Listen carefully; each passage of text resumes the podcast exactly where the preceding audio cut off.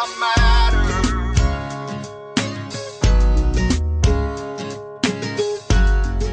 Welcome, everybody. I'm Chris Miller, author of the number one best selling book, Ready for Pre Retirement Three Secrets for Safe Money and a Fabulous Future.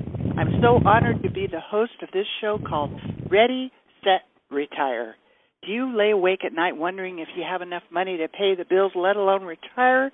In this show, your vision will be transformed, and I will show you how to have safe money and a fabulous future I've counseled thousands of individuals, businesses, and families over the past 20 plus years, and proud to say I've never lost one dime in my clients' money. I will share with you secrets I've learned over two decades that only the few rich know about and really have been around for centuries. But because this is such a huge subject, I invite some amazing guests. And today I'm honored to have Sandy Botkin. He's a CPA, tax attorney, former trainer of IRS attorneys nationwide, lecturer for Tax Reduction Institute, and author of Lower Your Taxes Big Time and Achieve Financial Freedom Big Time. I'm really excited to have you on this show today, Sandy. Oh, I'm I'm very honored to be here too. You are just a wealth of information and have this some fantastic books out that really nobody, like I say, the top 1%, people don't know what you're talking. This book, Achieve Financial Freedom Big Time. It, it's amazing. It's full of full of so much information. How how does some how does a regular person wrap around this? How can they really comprehend um, what is it? IRS code book is something like seventeen thousand pages. Well, you know, it's funny. People hear that and they go, "All right, there's nothing I can do," and they kind of put it out of their mind. You know, it's true. The IRS code is very long. Not to mention the fact there's all kinds of regulations and rulings. But here's the important point. You know, if people understood the the the the, uh, the laws in the typical state has almost as many pages as the IRS code. Yet they don't. They, all they have to know is the, driver's license rules, for example, what what you need to drive. The IRS code has things for banks, which you don't need to know, and insurance companies, and foreign personal holding companies, and and all kinds of other stuff. Tax exempt organization. So there's really for the average person, there's only a relatively small portion of that code that's applicable to them and that's what I focus on. So it's a lot, it's more manageable. But you're right. If people think of this whole code, they think, "Oh, how am I going to understand it?" That's because they don't really need to know ninety percent of it. You know it, and and what you need to know and what you don't need to know is is nobody's being taught. For example, you were giving me some amazing statistics when before we started talking about um, how ready people are when they retire the sad part is they're not. That that's really the sad part. Uh, I see, I was on watching CNBC. This was on August 18th, 2014. So you got a pretty recent uh, uh, thing. Yeah. And what they said was, what the the interviewers, commentators said, was that roughly 12% of the people who are retiring, who think they have enough money, don't have enough to retire for the rest of their life. 12%. Wow. I mean, that is just, just shocking. Uh, uh, well, and, and part of that reason is that you know when people were my, when my dad had a job and my grandfather he worked for companies that gave him a pension. There was a study, recent study, where 20% of all companies now provide pensions. Very few provide a pension, and that's the bad news. The good news is that with proper tax planning and financial planning, if people you know give us some time and let, let us help them, many, many more people can achieve that 12%, much more than 12, or be in that category. The problem is most people don't do that. I mean, if a person listening to this, ask yourself a question. Where do you spend more time, planning your vacation or planning to reduce your taxes? 10 will get you one. It's planning your vacation. Right. Exactly. And you know, earlier you were telling me what was his name, John Potter, the head of Yep, John Potter. Interesting another another interesting uh, story. This guy is president, current president of the American Institute of CPAs. And he has said something that I have said for years that I've noticed. I just didn't have the statistics, but I knew it was the case. And that is Americans are overpaying their taxes. There is no question about that. And they're overpaying basically for three reasons. The first reason is lack of knowledge. I mean, you don't know what you don't know, and that's the num- That's probably the number one reason. The second reason is procrastination. You know, I, I, I people fall into two categories. I, when I've lectured around the country for about over 30 years, they either are not taking all the deductions they're supposed to be taking, or they are taking more deductions, still not taking them all, but uh, they don't have the right documentation because of procrastination. And it's kind of like a, a um, an alarm clock. If you don't have something an alarm set in the morning, you don't wake up for your appointment. But if you don't have something triggering you to write down the things you need to write down, for example, uh, auto mileage log, uh, entertainment questions, travel questions, and so on, you don't do it. So procrastination is a major killer of deductions. And the third reason they overpay their taxes is is fear of the IRS. And the sad part is they really don't need to fear them because with proper tax planning and having a good tax tracker, there's nothing IRS is going to do for them. Not hurt them at all. You know, it's kind of like driving on a highway. You see somebody with a, a radar detector. If you're going the speed limit, what's he going to do? Right. That's my point. Whereas if you're going fast and you don't, then then you might pull you over. But same thing. If you have the right documentation, there's nothing IRS is going to do to you. But again, people don't think of that way. They think, oh, IRS, I'm scared, so let's not take any deductions. So I mean, it's, people are just way overpaying their taxes, and that's that's a huge killer of finances. Wow, that's you know that's incredible. And then you, and then you were telling me also about 50% of people only leverage their 401ks. Oh, yeah. I, when I was writing my book, Achieve Financial Freedom Big Time, I came across some really scary statistics. And it, it, in fact, it, it's just unbelievable. Uh, for example, 401k. When many of these 401ks have uh, have company matching type of things, and yet 50% of the people don't take advantage of all of the company matching. They're actually giving away free money. They're losing out on that because they don't max their 401k in order to, enough to get the company matching. As crazy as that sounds, that is the case. Yeah, yeah, that's great. In fact, I'll tell you something else that's interesting. Um, you know, you read about all all this stuff going on with TurboTax. You know, you have right these days you, you see all these ads with TurboTax and Microsoft Money and H&R Block tax cut, and there's a whole bunch of tax software out there. And here's the interesting thing that most people don't realize: do a search on Google and if you do a search, you're going to find that IRS did a study. It's it's there. It's on Google, and they found that people who do their own tax return have over twice the error rate of those who use a professional accountant. Twice the error rate, which means there are plenty of deductions they're not taking, plenty of documentation that lacking in support, all kinds of things. Now, IRS knows they have over twice the error rate. So if IRS knows that, Chris, what do you think the IRS is going to do? They're going to increase their chance of an audit. And then who represents you? The box? I mean, anyone who has any complexity at all. I mean, if you own a home, if you have a business, if you own investment uh, real estate, any complexity. If you do your own tax return, you're a matter of in the Mad Hatter. You should be getting a professional doing the return. I'm a tax lawyer. I don't even do my own tax return. Really? Absolutely. That's that's really fascinating. I would have for sure thought you'd do your own. Well, you ever hear the old saying, "Only a fool is his own lawyer"? Mm, good one. Yeah. Okay. There, yeah, definitely. So there's a lot of scams and slams and shams and and you know it's confusing. You think you're getting a good deal, get a little box and fill it out, and but you're missing all that. So, you're missing all that. Yeah, that's correct. Right. So why should everyone have a reserve, and how how much should it be? What do you what do you think about that? You know, it's interesting. It, Most people, and I get reporters, I'm sure you do, get all kinds of people asking you, you know, where should I invest my money? And my first response is, what is it you have to invest? And many times they'll say, I have a thousand bucks, I have two thousand bucks, I have five thousand bucks. My next response is, do you have a reserve? And usually the first thing they say is, what's that? Or, yeah, I do. I have life insurance in my cash value, my life insurance, which is not a reserve, by the way. That's that's beyond belief if they say that. Or I have an IRA of of whatever it is. That's not a reserve either. A reserve is probably the first thing that most people should have from when it comes to an investment perspective.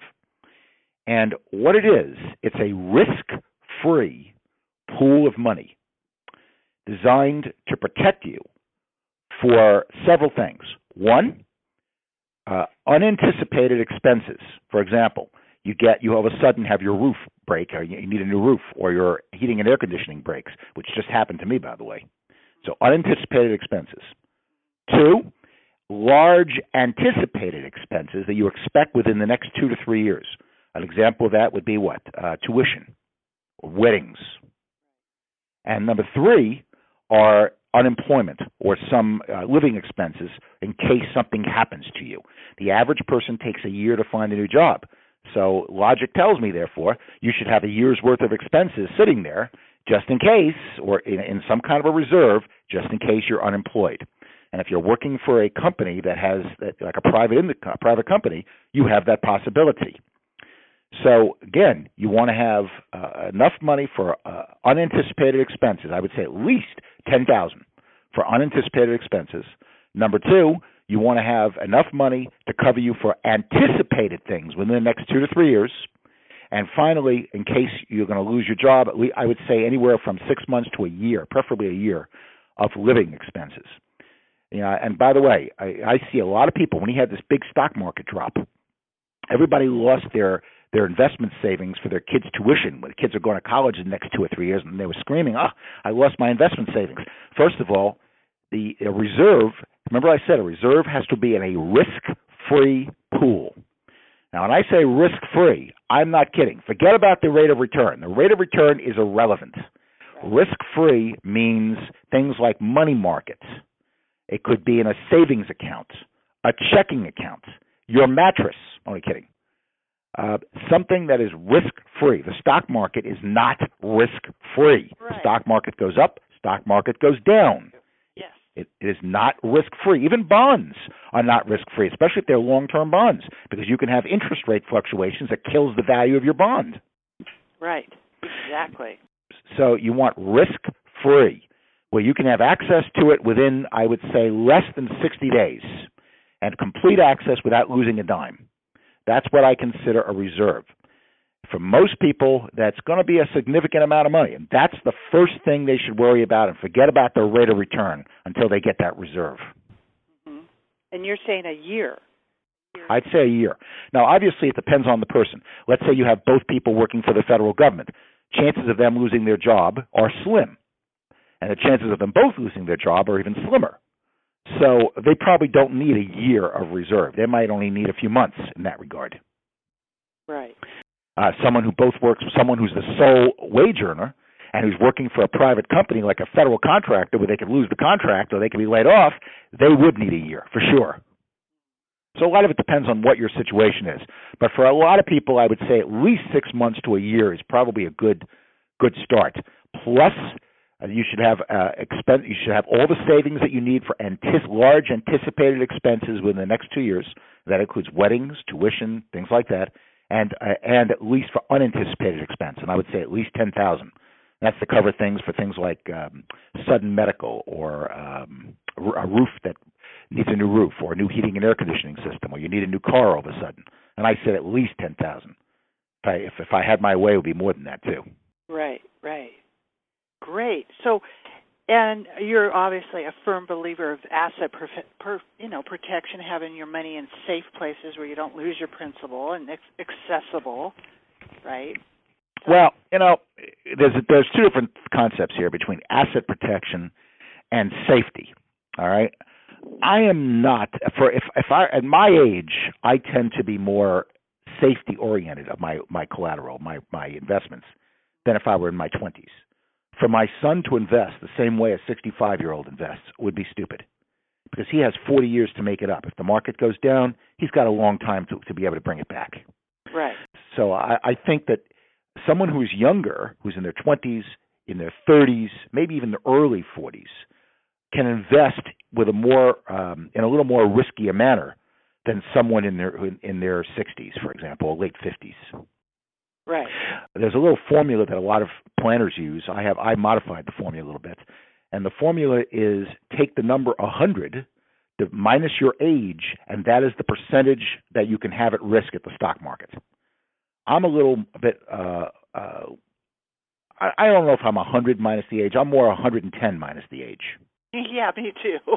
okay, so I, I tend to raise that a little bit more, but uh, that's generally the rule of thumb. Uh, you certainly, and, the re, and the reason you always want, at any age, you always want some money invested in the market, is because you know, there's a, there's a saying called "going broke softly," which I say in my book, "Achieve Financial Planning uh, uh, Big Time." That, I'm sorry, it's going broke. It's going broke safely. And a good example of going broke safely is very simple. Let's assume you put all your money in completely risk-free investments. You get you get a one percent savings account, completely risk-free. There's no way you're ever going to lose money there. The problem is that 1% is taxable. So you now you're going to pay tax on that 1%, which means you're left with oh about 0.6%. If inflation is 2 or 3%, your the value of your money is being eaten away by 2 or 3 points every single year. That's an example of going broke slowly. So you got to make enough to more than offset the effect of inflation, and you got to take that into account. Right. Good point. So why should everybody start a business? Well, you know, it's it's interesting, um, and this that's how, that's really the genesis of my other book, Lower Your Taxes Big Time. Mm. We most people don't realize that we really have two tax systems in this country. And when I say that, I, I'll bet you 99% of the people listening to this first say, sure, one for rich and one for poor. And that's really not true. It's close, but it's not true. There's one to make you rich, and there's one to make you poor. The one to make you poor is the one designed for employees because you are taxed on dollar one, and you don't you don't get that many deductions as an employee. Uh, and and really, uh, if you're if you if you do get an employee expense deduction, it's got to exceed a high threshold. But if you are self-employed, well, that's the one to make you rich because self-employed people can deduct everything that an employee can write off, plus they can write off part of their house, their spouse, the equivalent of their kids' education and weddings. I'm not exaggerating, by the way, when I say that. They can set up a pension plan that makes any government plan look small by comparison, like a defined benefit plan. I mean, there's just all kinds of things self-employed people can do. They don't lose their deductions. They're not taxed on dollar one. They get to take all their deductions, unlike that of an employee, before the government gets one dime of tax. There's no threshold that they have to exceed in order to take deductions. I mean, self-employed people get tremendous benefits that uh, that uh, employees don't get. And a lot of times people ask me, Chris, well, why? And the answer, the answer is really simple. It's, there's really three. There's really one big reason. The government knows that from small acorns come big trees. I don't know if you ever heard that saying before. Right, right. Uh, Apple Apple Computer didn't start with 200,000 employees. It started out of Steve Wozniak and Steve Jobs' garage. Uh, uh, Amazon, the big internet marketing giant, started out of Jeff Bezos' garage. Mattel started out of a garage. So the government knows by subsidizing small business, they are creating an, an incubation for jobs. That is why the United States had one of the fastest growing economies in the world and still is one of the biggest economies in the world because we create jobs. And the minute we are starting, which we're starting to do right now, to be un- business unfriendly, that is what will kill this com- country, and that's what will make that sucking sound that Ross Perot was, um, was, was, was. People used to make fun of him, but that's exactly what's going on. It is what's going on, exactly. So important for people to get that. You know, you, you know, you're such an important part of planning, and I really think that someone, everybody should have this component before they even begin to think about the planning because it's so significant to know. For those of you that just tuned in, you're listening to Ready, Set, Retire. My special guest, Sandy Botkin, He has the great books you've got to get a hold of Achieve Financial Freedom Big Time and Lower Your Taxes Big Time. And Sandy, tell them where where do they want to go to get these books? Okay, both Achieve Financial Freedom Big Time and Lower Your Taxes Big Time can be gotten in a couple places. You can go to Barnes and Noble. You can go to any bookstore. You can go to uh, a website we set up that will integrate to Amazon called books.sandybotkin, B-O-T-K-I-N, books.sandybotkin.com, and that will get you probably the best pricing around. Uh, or any other bookstore for that matter. I mean, it's, it's a published work, and that's how they get those books.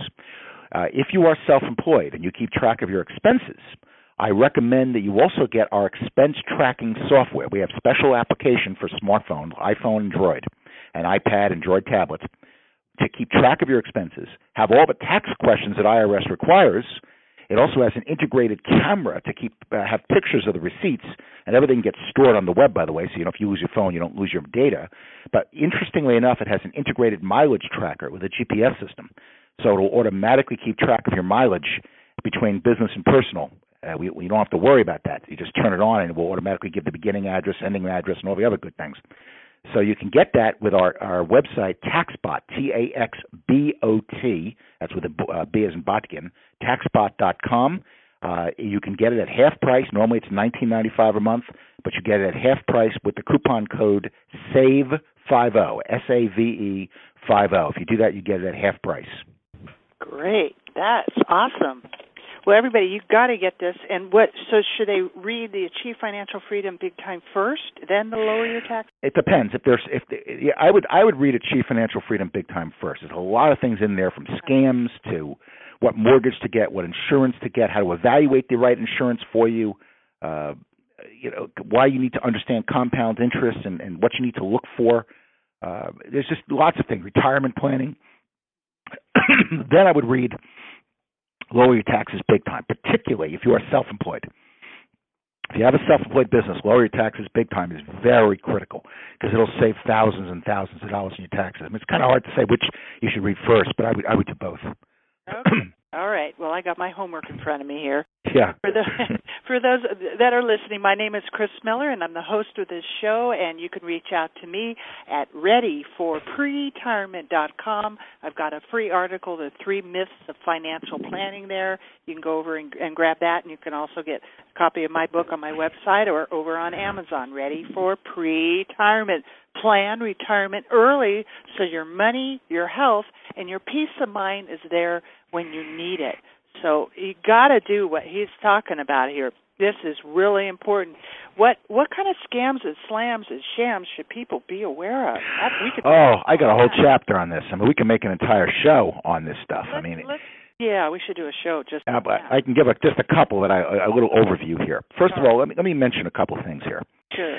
I never realized how widespread illegal activities are becoming don't let anybody fool you and say crime doesn't pay. Unfortunately, it pays and it pays very, very well. Particularly if those people get caught, or don't get caught, which they usually do, but they don't. They don't feel that way. Yeah. And many of these people are not in the United States. Many of them are in Eastern Europe or in other countries. So it's very difficult to catch them. Huh. There's you've got to be. There are people who are having their life savings wiped out somebody steals your identity, they can buy a car in your name, they can wipe out your bank account, they can kill your credit, they can they can take out loans and buy property and do all kinds of crazy stuff. File tax returns in your name and get refunds. There's lots of crazy stuff in today's electronic era. And you have to become very cognizant and very aware and very defensive because it can happen and it probably will happen to you at some point in your life. Well, what do you do? I mean, how do you be aware? What do you, all right. First of all, there's a couple things you need to do. I'm going to give you guys, everyone who's listening, and we can have a whole show on this in terms of the types of scams and okay, what's around. We, we can spend we a long time on this. But let me give you uh, some. Let me give you five or six suggestions as what you can do to minimize the impact on these things and minimize your exposure. First of all, you need to understand you're never going to get rid of the of people trying to scam you. It's never going to happen. Just like you can never stop people who want to sue you in this country. If they want to sue you, they can. Whether they have a case or not is another story, but they can. So you want to limit your exposure, which is the bottom line. So number first thing you want to do is common sense.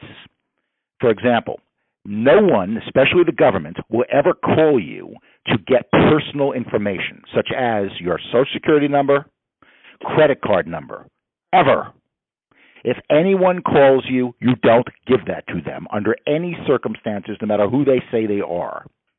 And that's also true for charity. A lot of charities, uh, people are calling saying, I'm representing a charity to get charitable solicitation over the phone. You never do that with a credit card or give them a bank account. Never. Right. All right? That's number one. Number two, if you have any documents with personal data on it, such as social security numbers and credit card numbers, if you don't absolutely 100% need it, shred it. Don't keep it around. That's the second thing. Third thing, always get a credit monitoring service. A credit monitoring service is a service that will track your credit, track when people take out loans in your name, and so on. There's a number of credit monitoring services. There's LifeLock, there's MyFICO, there's freecreditreport.com, there's a number of them. But you want to get at least one, and maybe even two, credit monitoring services. I, I cannot overstate the importance of that. It doesn't cost much, and it's worth getting because it alerts you to a lot of things. Number four, and this is something, the four and five are going to be something you can do that will be free and will save you enormous potential, and 99% of the population don't even know this exists. There are three major credit bureaus. One is TransUnion, the second is Equifax, and third is Experian, Experian, TransUnion, Equifax, and Experian. All of them have the ability for you to place what is known as a fraud alert on your credit. A fraud alert is generally a 90 day watch so that if anybody takes out a loan in your name, it, will make it harder for them to get the loan, and you will be notified if somebody tries to do that. It's called a fraud alert. The price is free. You, all you have to do is contact any one of these three companies TransUnion, Equifax, or Experian. Any of the three. They'll do it for each other once you do it on one of them. I use TransUnion. You might want to use one of the others. I don't really care. And then you can you can call them up, or you, and they'll tell you how to do it on their website. You can usually do it on the website. It is free. It is easy. It is simple. It's not a hassle, but you have to do it every 90 days. I guess these these they didn't like people doing it and keeping it on, so they they lobbied Congress to make sure that they don't have to do it past 90 days. So every 90 days, you got to place this thing on. I do it all the time. I put it in my appointment calendar, and I make sure I do it every 90 days. Wow. It's very important. Great. I just had my purse stolen. I'm going to do that right away. I know, there you go. Now here's the final thing you can do. Okay. All credit cards themselves, the credit vendors. I'm talking Mastercard, Visa, American Express, Discover, all the credit cards have their own fraud alert where they have a special a special alert so that if somebody tries to buy something without showing the card, they will alert you. It's a special kind of an alert. What you have to do is you have to call up each of your credit card vendors. Unfortunately, there's no one place you can go to. You have to do it with each credit card that you have. Right. And then you want to call them up and tell them, I want to set up a fraud alert. You only need to do it once. Once it's set up, it's set up forever. And in case anybody charges something that's without showing your the card, and they usually do that on the internet, you will get an alert sent to your email. You just set it up once for each card. You don't have to do it like the normal fraud alert with the big bureaus. Every 90 days, here you just do it once. Again, it is free. Doesn't cost you anything. And they will alert you uh, if anybody tries to use your card on uh, without showing it.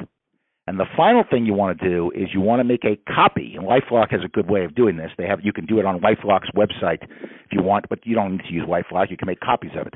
You want to make a copy of your front and back of all credit cards. So in case your wallet or purse is stolen or somebody steals your credit card, you can cancel it quickly and you'll know exactly what it is you have. The vast majority of people, in my opinion, don't know exactly what they have, and they certainly don't remember exactly who, which vendor they have. They should call for the credit cards if it gets stolen. So by having front and back copies and put it in a very safe place, like a safe deposit box, you don't want to have it in your house in case your house gets burglarized.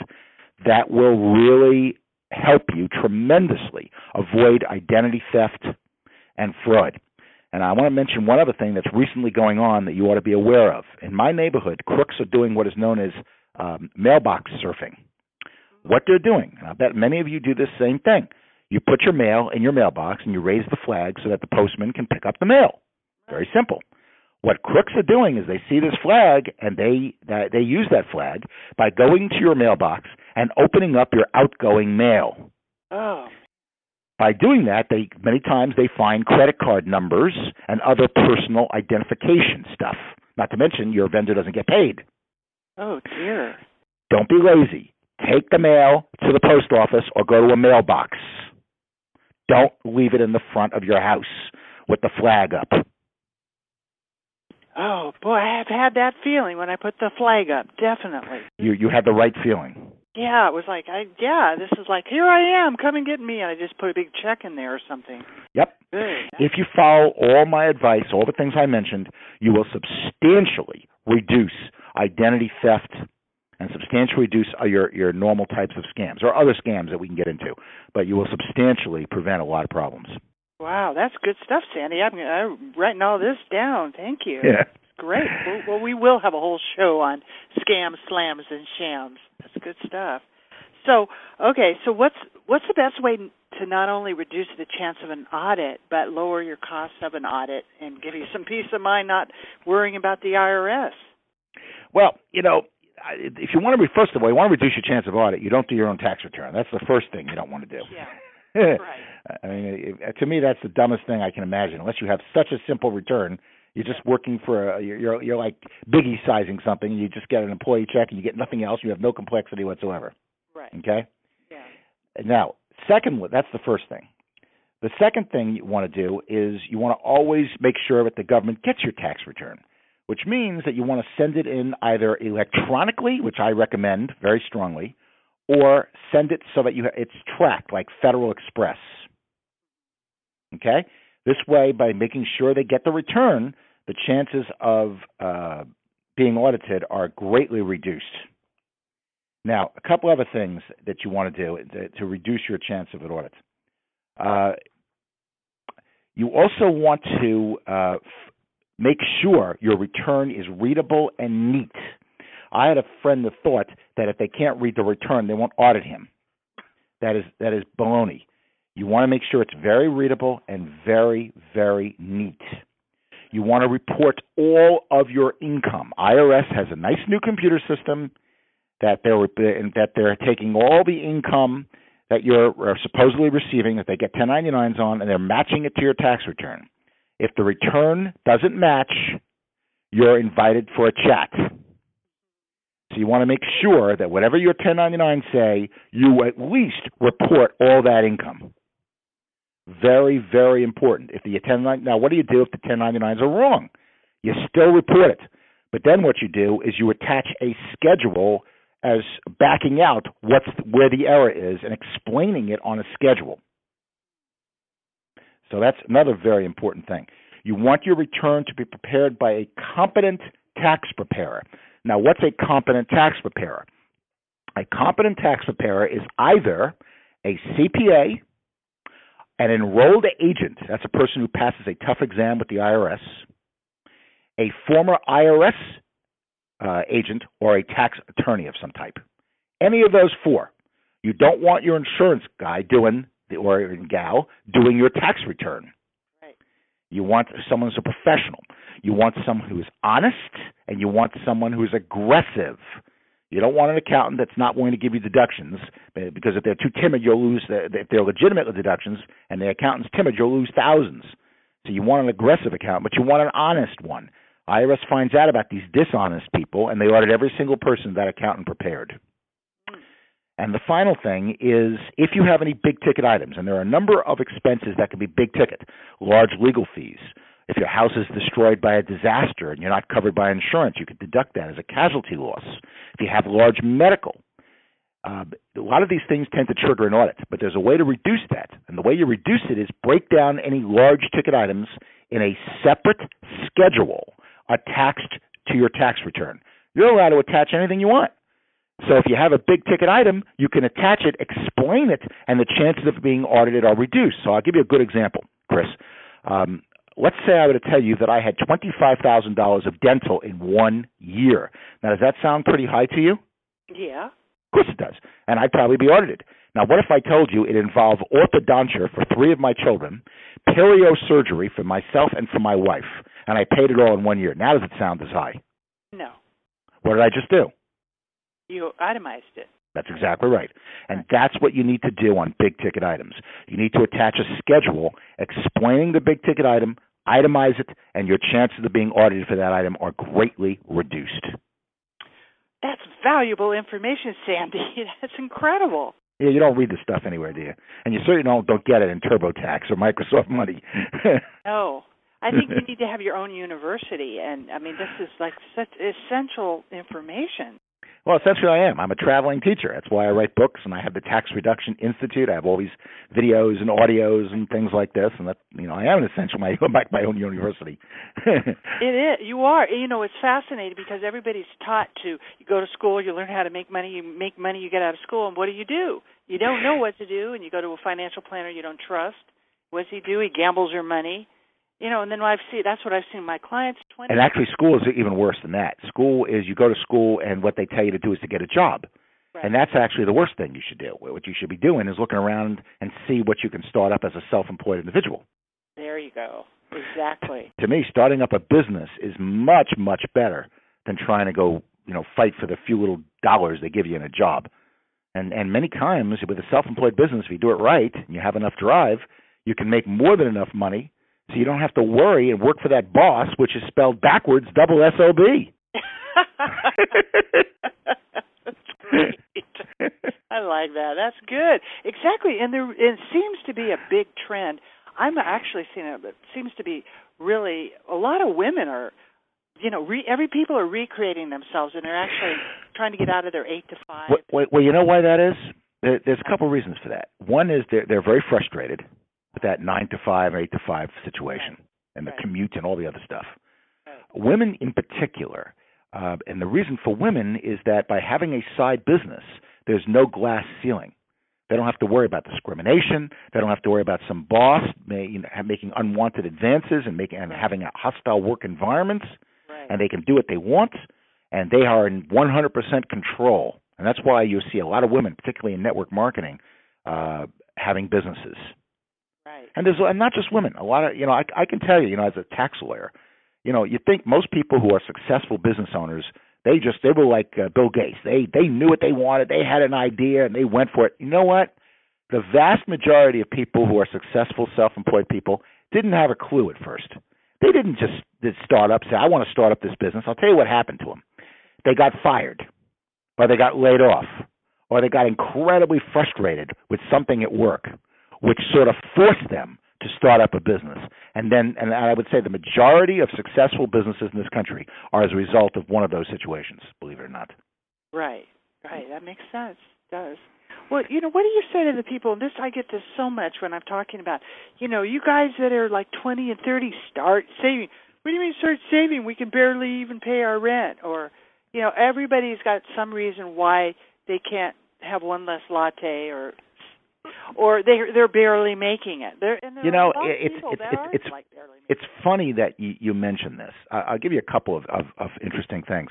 First of all, you know, I, I wrote a whole article about college, and I'm I'm I'm a, I have a I guess a fanatic belief, and in many ways, I, I write a lot of stuff for forums about why you should not be spending a lot of money on on on debt and you should not be taking out a lot of debt for your dream school and if you have to take out a lot of debt you shouldn't go to that school and I and I I go on and on about this. And I first the first thing that people need to understand as young people is uh, is under no circumstances should you be taking a substantial indebtedness for undergraduate education. In many cases that could reduce your actual opportunities.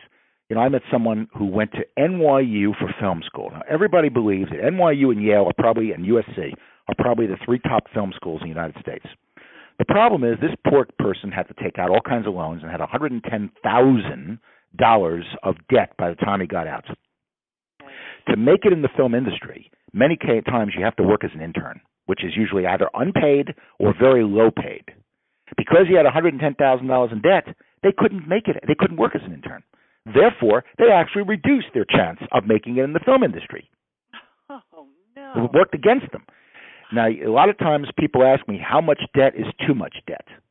And I'm going to tell you something I'll bet that no one has ever read before. You've never heard this before. Okay?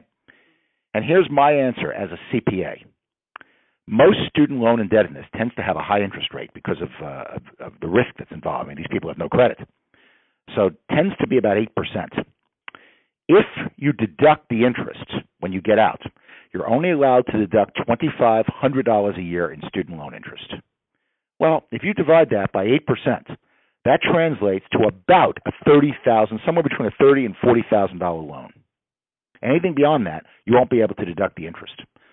So my suggestion is that student loan debt for undergraduate education should not exceed thirty to forty thousand dollars. And if you're in a situation going, if you're thinking about going to a school where that is going to be the case, where you're going to have substantially more than that, you need to rethink that school. If that means going to a community college for the first two years, so be it. But you need to rethink that. Student loan debt is a very bad form of debt.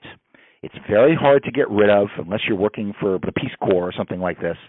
And in many cases, and in almost many cases, it's it's almost it's almost impossible to discharge in bankruptcy. It can be done if you can show extreme hardship, like maybe you were disabled and you couldn't work. But other than that circumstance, it's almost impossible to discharge in bankruptcy. So you first first thing is for young kids when I talk to them is get do not get a lot of student loan debt. That's the first thing. Most parents don't and the second thing is if you're a parent, don't guarantee your kid's debt. That is the next time bomb waiting to go off. I was reading somewhere that 50%, I'm loaded with all these crazy statistics, by the way. 50% of all people graduating from college are either unemployed or underemployed. When a parent guarantees a loan and that kid can't make the payment, guess who's on the hook? Yeah, mom and dad. You got it. Yeah. One of the dumbest things I've ever seen is for a parent to guarantee a loan and compromise their retirement. It is horrible, and it, and let me tell you, this is a ticking bomb for a lot of parents. Wow. It is it is something you don't do. If the kid can't get the loan, go somewhere cheaper. Go to a community college. Have the kids work during summers and internships, but don't be stupid. So that's the first thing that I want to start off with. Okay? Right. Get don't get that debt. Now, unfortunately, some kids are already in that. There's not much I can do about that. And that raises the next point. How do you save money? And I get that all the time. I'm, you know, I, I'm I'm renting an apartment. The apartment is in an expensive area. It's about two thousand dollars a month. Uh, you know, I'm only making fifty thousand a year. I got to pay taxes on the deal. You know, how do you save money? And that's a major problem. All right, let me give you a couple of suggestions. And you are absolutely right. You know, first first of all, there's a couple things I think people need to understand that really makes a difference. And that is there's a difference between what I call a need and a want. They need to really, really understand what that is. A need is something you must have. For example, if you're going to a job, you have to have a car to get there, unless you're lucky enough to live near the train station. Right. But you don't need a Mercedes. You might need new clothes or a new suit right. for the job. You, but that doesn't mean you can't go to Nordstrom or a new dress. But you can't. That doesn't mean you have to go to Nordstrom when Nordstrom Rack will do the same thing. Right. okay. Yeah. That. So the first thing is you got to ask yourself: Is it a need or is it a want? And that's something that, that that's the first thing you got to ask yourself. Okay. The next thing, in order to save money, is another secret, and it and it's it's it's something that people don't realize, but it's true. You can have almost anything you want in life. I know people don't realize that. You can. You just can't have everything. it's kind of like the buffet. If you eat everything at the buffet, you get fat. If you pick and choose, you're okay. Right. You could you got to make choices in life. You want to eat out every single day? Fine. You just won't have any money for your kids' education. Right. so you've got to make choices. So the bottom line is you can have anything you want, you just can't have everything. Number three, pay yourself first. It is I recommend very strongly that you put away, and I'm going to show you how to do this, 10% of what you make. Now that can be in IRAs, 401ks, but 10%, and learn to live on the other 90%. Pay yourself first. I can't say that enough time. That's a major aspect of my book, Achieve Financial Freedom Big Time. Finally, you really, really, really need to track your spending for at least three months. There is no way you're going to get control on the spending if you don't track it. There's no way. There are plenty of expense trackers out there. There's TaxBot, which I have, which is more designed for self employed for their taxes. But there are expense trackers just to keep track of your expenses. You will be shocked. I'm shocked. I did it myself. You will be shocked at what you're spending money on if you track everything you're spending on your credit card and anything you pay cash for. You will be shocked. Well, you'll be shocked at how much that latte costs. You will be shocked at how much you spend on cigarettes. You'll be shocked at what you spend on, on nonsense. You really would be. Yep. But you can't control it if you don't track it. And that's uh, what I call the rich banker secrets for saving for retirement. It's got to be controlled. All right, now, once you do all of those things, there are some ways you can save money. And I have a whole bunch of them in my book, Achieve Financial Freedom Big Time. But let me just give you just a couple of the of the uh, more salient things. You know, I go many times. I, I can't speak for you, Kris, but I go out to a store and I might use cash. Maybe I give twenty bucks and I get some change. What do people do? They take the change, they put it in their pockets. What I do is all the change that I get, maybe not the dollar bills, but the change, I put into a little piggy bank. A little, I have I have a, uh, a can that I put the money in. And surprisingly, at the end of the month, I end up putting about twenty to twenty-five dollars in loose change in that little can. Yeah. You do at the end of the year, that's three hundred dollars. Right. Just putting away loose change. Here's another thing that's done. Uh, you know, I I get um, I have various pills that I unfortunately get for cholesterol and triglycerides, whatever. And I was getting um, 20 milligrams of of cholesterol pills. It was it was for 90 days, and they charged me a certain amount of money. So here's what I said to the doctor: I want you to give me a prescription for 180 days. Well, no, no, it wasn't 180 for the same 90 days. I couldn't get 180, but I want you to double the prescription. Instead of 20 milligrams, wherever it was, make it 40. Now, here's what I'm going to do. I bought a pill splitter, and I cut the pill in half.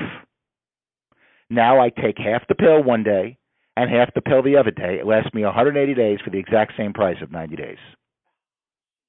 Smart money there. Okay? Yeah. You can do that with a lot of pills, from cancer pills to other things. Okay? Yeah. Um, do you if you do you know if you do some work around the home you know a lot of times you, you people instead of paying somebody to mow your lawn you can do it you can clean the house instead of hiring someone that saves a lot of money shop at used clothing and consignment stores again there's that difference between a need and a want do you really need something that looks that came from Nordstrom's or can a used clothing store that looks very, very good do the same? Same thing is true with a lot of things. Turn down the water heater. I don't know if you know this.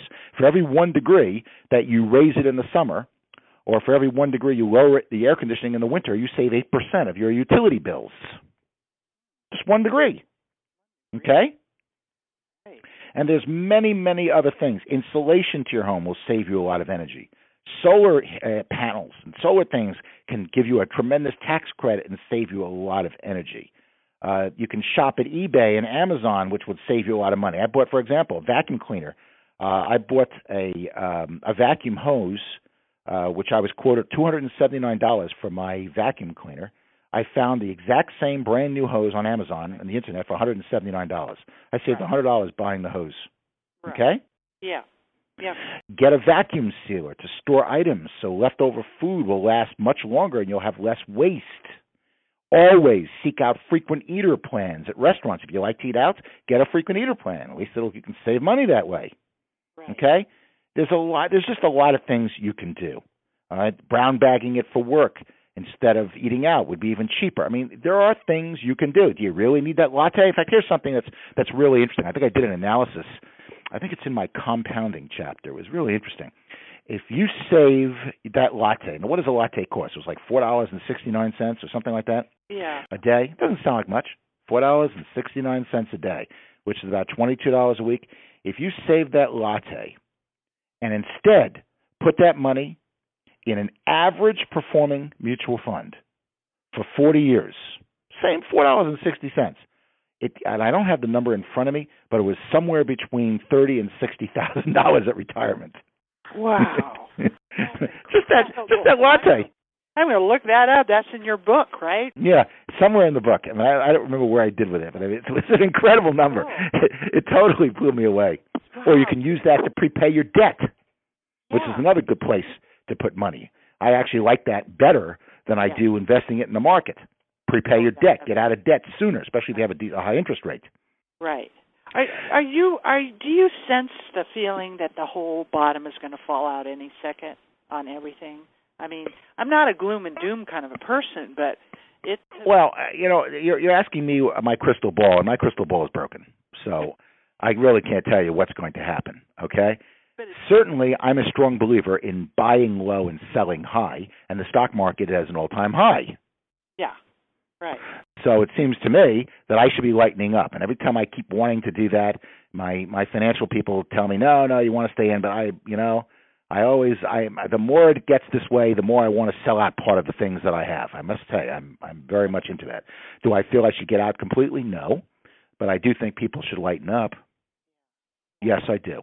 Uh, do I think the whole world's going to fall out in the hell in a handbag basket? No.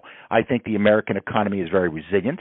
I think we are one of the greatest countries in the world, and I think you know we're fine in the long run. Okay. Well, Sandy, we've got a, a little bit of time left, and maybe you could, but you just give us such great information here, and maybe you could give us a little cherry on the top of what what you'd want to share with everybody here. Well, you know, I I think it's very important that there's so many things. I mean, it's like saying, you know, tell me in 20 words or less uh, what's important in life. Yeah, tell me all about it. You know, the bottom line is that there's, you know, there's an old saying: if if you if if you fail to plan, you're planning to fail. You know, Jim Rohn is a very famous guy. He used to have a lot of quotes, and I used to do a lot of work with him. And he said, if you don't plan, then somebody and you're then you're going to be living somebody else's plan, and guess what they have planned for you, which is not much. Not much. And the bottom line is there's lots of people out there who are out to get you. Get you in terms of high commissions, get you in terms of scams. I mean, the IRS just published the top dirty tax scams, and one of them is identity theft. That's become a huge deal. Um, here's one that's that's just came out. Something that that actually happened to me. I actually somebody actually I word for word gave me the scam. I was out following along. In fact, I was aware of it. It was a recent Mastercard scam that was published by Mastercard, but they're doing it with other credit cards. Remember, I mentioned uh, about uh, people are doing surfing of their of mailbox surfing, where they're getting information from your mailbox, and they have and they find your credit card number, and they certainly have your address because they got your mailbox and they have your name. So here's what they're doing. Here's the scam. You might wonder, well, what what else do they need? Let me show you what they do. They call you up and they say, "Hello, my name is so and so. I'm with the Visa or Mastercard fraud division. Did you order a $497 telemarketing machine for your phone?" And of course, you say no. In my case, they changed it a little bit. In my case, they said a three thousand dollars plane ticket to Paris, but similar. It's almost the same wording. And you'll say no. And of course, you're you're you're, immediately suspect if somebody's calling you. And they say, okay, great. We're going to give you a credit. I want you to write this number down. We're actually going to give you a credit on on your on your uh, Visa card for that amount. We've been watching this company, and anyone charging under five hundred, they try to charge under five hundred dollars to get around the banking laws. Uh, if you have any questions, please feel free to call the back of your uh, the fraud department, the back above your credit card. Now, we want to make sure, by the way, that you are uh, who you, you are. So what we're going to do is we're going to read the credit card to you. We don't want that information from you. We just want you to verify this is the correct number. And they read the credit card number to you. Then we want to verify your address. Are you still at the following address? And of course, you say yes. So now they're reading it to you. Your your your your guard is down. Now we want to make sure. Here's where the scam comes in. We want to make sure the card is in your possession. So please take out the card to prove that it's in your possession, and just read the security code on the back of the card. Oh. Or the American Express, they'll ask you for the four digits in the front of the card. That's what they're after. Wow. After you give them that information, they thank you and they say well, you will get the credit within one month. If you have any questions again, please call the number in the back of your credit card. Thank you. And then they start charging like mad. Boy. And and let me tell you, these scammers have no morality. None. They don't know you and they don't care. And I'll give you an example of this lack of morality. I mean, Madoff is a good example. A lot of times people ask, how could Madoff do what he did? Let me share with you the insight. Let me share with you why he did what he did. There was a guy who's very famous by the name of Irwin Schiff. Irwin Schiff, what made him famous was that he came out with all kinds of nonsense arguments as to why you don't have to pay taxes. And that's one, by the way, one of the things IRS mentioned, the top dirty tax scams called frivolous tax arguments. And he would say all kinds of things like taxes haven't been codified correctly, they're unconstitutional, only federal employees pay taxes. It gives, there's lots of nonsense that he gives. And he sold all kinds of tapes and books, and he made a lot of money doing it. Eventually, Irwin Schiff, by the way, was indicted. He's in jail right now. If you want to see Irwin, you can go visit him in prison. Well, there was one person who got into a lot of trouble following Irwin Schiff's advice. And he asked Irwin Schiff, Well, how can you say these things? And Irwin Schiff's answer, I'll never forget the answer he gave, was written up, and I never forgot this. He said, How could you believe everything I said? These people have they, they they get off scamming you. They do. They they they get off on it. They don't care, and they have no morality whatsoever. And that's why Madoff did what he did. Hmm. And, and, and they're just their conscience is seared with an iron. There's nothing there, right? It's Correct. No, it's not, it's not. There's nothing there. They feel better about it. They feel better. They actually feel better. They feel good about themselves. They feel more. They feel empowered when they can scam you. You're the idiot, and they're the better person. That's the way they think. I mean, it, you're talking a true sociopath. Yeah. And there are plenty of people out there out to get you. Yeah. So particularly, by the way, if you are elderly, and particularly if you're a recent immigrant in this country, there seems to be a real effort to get those two types of people. So that's the first thing you said to everybody. Don't give any information out. Period. That's correct. Over the, over the phone. That's correct. You know, it's, there's an old saying. It was true many years ago. It's true today. An ounce of prevention is worth a pound of cure. Okay. Tax planning, estate planning, financial planning, the actual cost, and I've had planners charge fees. My my philosophy is the actual cost of doing this stuff is much less than the cost of not doing it. You can pay pennies on the dollar or you can pay the whole dollar. Which would you prefer? Right. Right. Wow.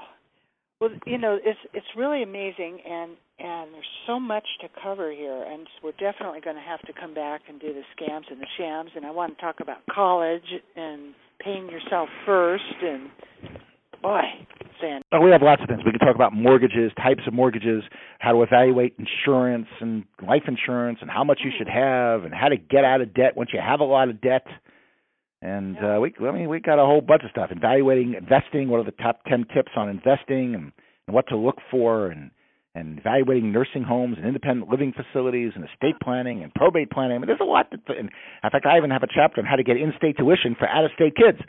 Uh, you know, there's a lot to know and, and I admit it's a lot to know. But you know, if you, you can put thousands in your pocket, it's probably the best time you'll ever spend. Right. And that's why it's so important to get my books, Lower Your Taxes Big Time and Achieve Financial Freedom Big Time, because it'll make your entire life a lot less taxing. that's great, Sandy. As always, you've uh, provided us with such amazing information. I want to encourage everybody to go get these books. I am actually going to read your books. Who has time on airplanes, right? right. You got plenty. That's that's, that's what I did. I read a lot on the planes. that's the best time. That's so, right. Again, everybody can go to to your site, your your Sandy Botkin or your tax. Go to go to books.sandybotkin.com to get the books. Books.sandybotkin.com. B o o k s. Sandybotkin.com Okay. You can get both books. You can go to my Tax Reduction Institute site to get my audios and videos. And if you're interested in our expense tracker, especially if you're self employed, go to taxbot.com and don't forget to put in the code SAVE, S A V E 50, SAVE 50. All right. Well, thank you so much for all these gifts, Sandy, and we'll look forward. We got a lot of shows ahead of us, and and a lot of good things to share with everybody. Again, this is Kris Miller, and you can reach out to me at Kris, K R I S, at readyforpretirement.com. And you can get um, my free book, um, free article on my site. Sandy, it's really been a pleasure talking with you. There's so much to share, and really appreciate you. Well, I'm. I, it's been my honor. I'm, I like what you're doing, and hopefully you can keep that up. To keep helping people to have a retirement instead of instead of having to live on dog food, which I'm which some people in Miami have been having to do. I've I've actually had clients come in and tell me that they were on peanut butter and jam because their stockbroker didn't pay any attention to their money and That's right. it, it was and and I'm just seeing too much of it. That's actually why I just took my business and put it in a book because I'm trying to reach millions of people because there's so many people about to go off the cliff. So this is so important and, and Yep. everything you're talking about are amazing tips for people. I really, really want to thank you for what you're doing and look forward to talking again. Me too. All righty. You will have a beautiful rest of your day. Well, same to you, Kris. All right. We'll talk soon. That sounds great. Bye bye. Okay. Bye bye. Did, did, did I matter?